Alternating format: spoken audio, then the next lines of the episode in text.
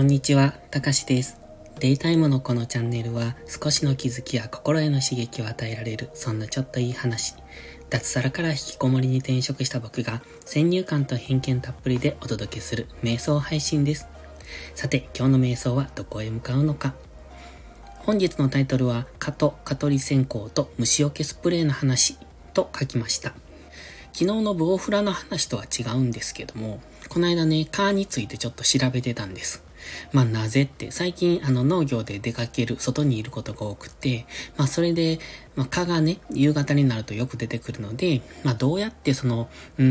退治するっていうか、蚊を寄せ付けないっていうか、どうすればいいのかなっていうことを調べてて、その中である YouTuber の方が話されていた内容があったんで、それを簡単にまとめてみました。かなり長い動画だったので、まとめ出すと、真剣にまとめるとかなり、中身の濃いものになるんですが、今回は、ざっくりと僕の記憶に残ってる範囲でまとめました。で、まず蚊なんですけど、蚊ってね、メスとオスがいるんですが、メスしか血を吸わないらしいです。そして蚊がね、夜にプーンって音がするじゃないですか。あれって羽の音らしいんですけれども、音の波長って言ったかな？それで求愛行動をするみたいな。その波長が合うオスと、求愛するみたいな、そんな話らしいです。で、そのオスは全く血を吸わないんですけれども、だから、なんて言ってたかな？オスは花の蜜とかを吸うのかな？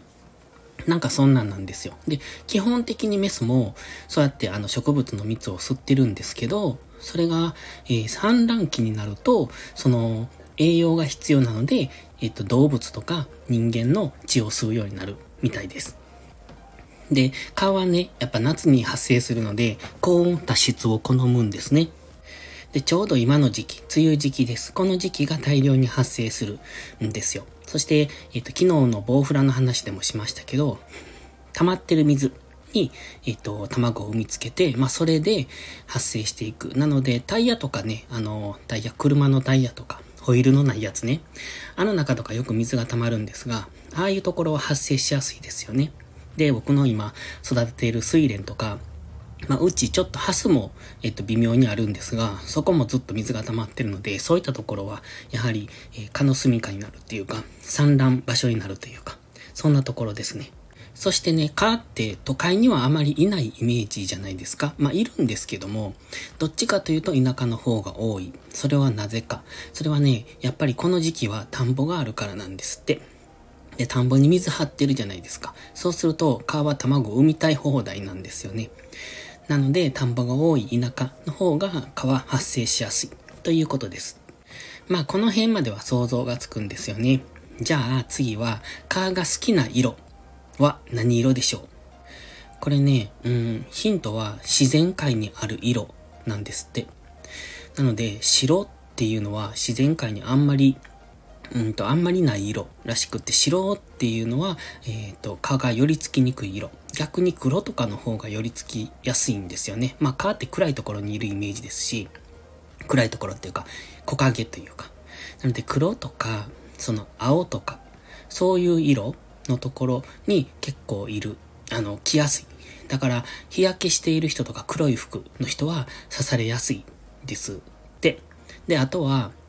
体温が高いとか、二酸化炭素が多いとか。だから、お酒を飲むと、蚊に刺されやすいっていうのは、体温が上がったり、呼吸が荒くなって二酸化炭素を大量に出すから。みたいな、そんな理由があるみたいです。なので、夏場の作業は黒っぽい服よりも白の服を着てする方が、蚊は寄り付きにくいっていうことですので、僕も結構最近白い服で外に農作業することが多いんですけど、昨日のキウイの作業は黒い服でしてたんですよ。そのせいか蚊が寄ってきました。関係あるのかどうかわかんないですけど。そしてここからは蚊取り線香の話です。で、蚊取り線香って、どうして蚊が寄ってきにくい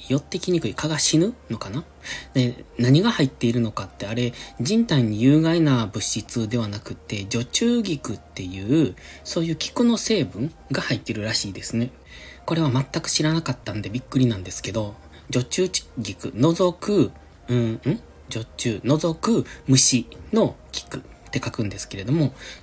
その成分が直接蚊取り線香の中に練り込まれてるっていうのかな、入ってるらしくって、まあそれを蚊が嫌うというか、それで蚊が死ぬというか、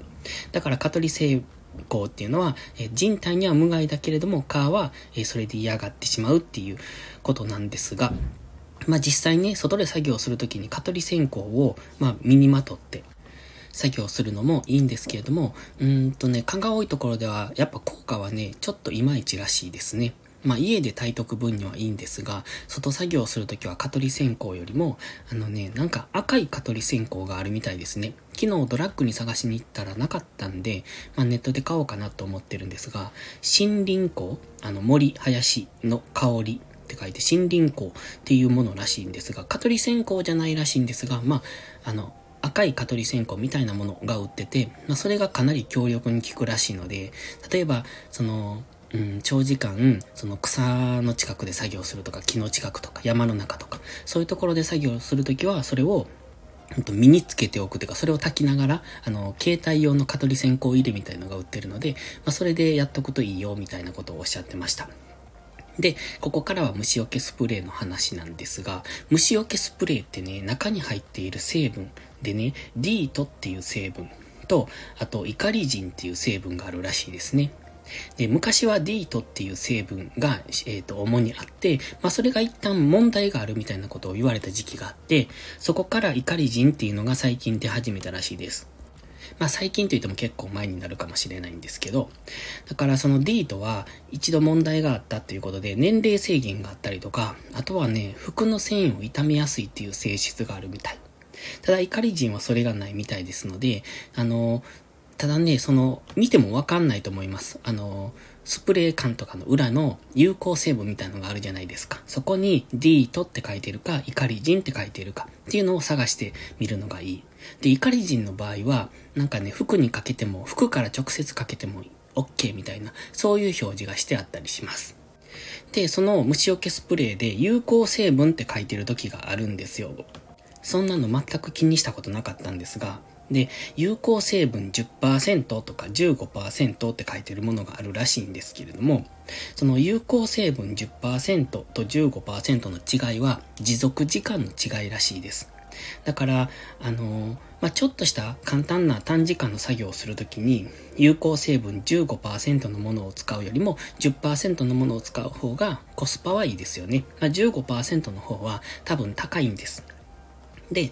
大体ね、目安として、有効成分 10% って書いている虫除けスプレーを振りかけたときは、3、4時間の持続時間。で、有効成分 15% って書いている虫除けスプレーを使ったときは、8時間ぐらいの持続時間があるそうです。だから、まあ、長時間とか、夏のキャンプとかで夜でね、外でキャンプファイヤーみたいな。そんな時は持続時間長い方がいいと思いますので、有効成分 15% っていう方を使う方がいいですし、で、なおかつ D とよりもイカリジンの方が、服の上から振りかけても大丈夫っていうことで、別に D とも問題はないんでしょうけど、服の繊維を傷める恐れがあるっていうことなので、まあ、どちらかというとイカリジンが入ってる方が、これからは使いやすいのかなっていう、そんな感じでした。ということで今回は、蚊の話、蚊取り線香、そして虫除けスプレーの話のアウトプットをしてみました。518回目ありがとうございました。